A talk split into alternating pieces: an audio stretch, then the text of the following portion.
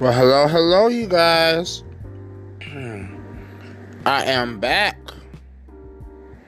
Again, I am politely imploring you guys to please come along for this journey with me.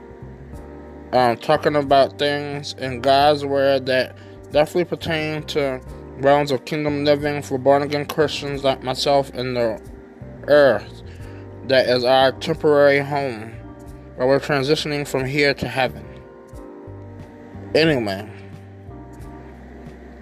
about that rest of that, here's the today. I mean, yeah, today's topic of discussion, which is the biblical definition of anxiety, or biblical definition of anxiety for short. What the Bible defines anxiety as is an attack on a person's mind that affects their mental well being, their physical health, their spiritual health. Because, see, so many times when born Christians go through things like anxiety, you may be susceptible, or in other words, very vulnerable to becoming um, very spiritually unhealthy and malnourished because you may be tempted to backslide from your faith, which know at some point or another we might have done, all of us in one way or another. And, um, except for those who got so radically said that they were on fire for the Lord and stayed on fire. And, um, you may be tempted to not read the word the way you should, not pray the way you should. And in some extreme cases, you may even question the existence of God in your life.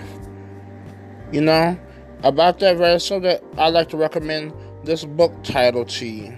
There's a book by the pastor of Life Church named Pastor Greg Craig Groeschel, and it's called The Christian Atheist, and it's about that very subject. The whole thing is devoted to it.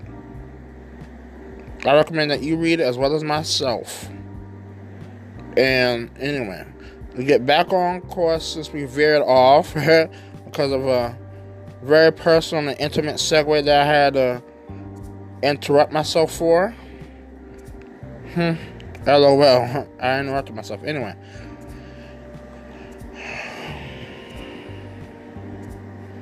Anxiety is designed by the enemy as a plot to weigh you down.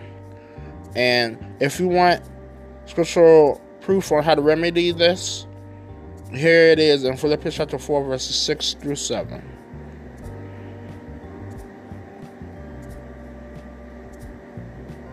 Be anxious for nothing, but in everything with prayer and petition, or you can even say prayer and supplication, which means um, sincere,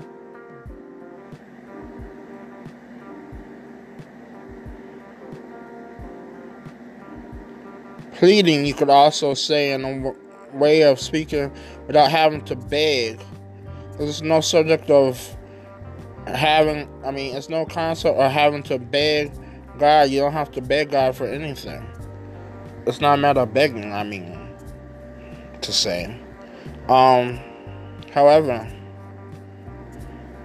a prayer supplication or petition, you could say, make your request known to God. And the peace of God, which surpasses all understanding, will guard your hearts and minds in Christ Jesus. Now, everyone needs some peace. That's getting us back on the subject of peace as well. Peace in Christ. Amen. Bless Jesus. Let's just keep those things in mind and we'll let it marinate, so to speak. God bless you, and we'll continue the subject, God willing, at another time and place.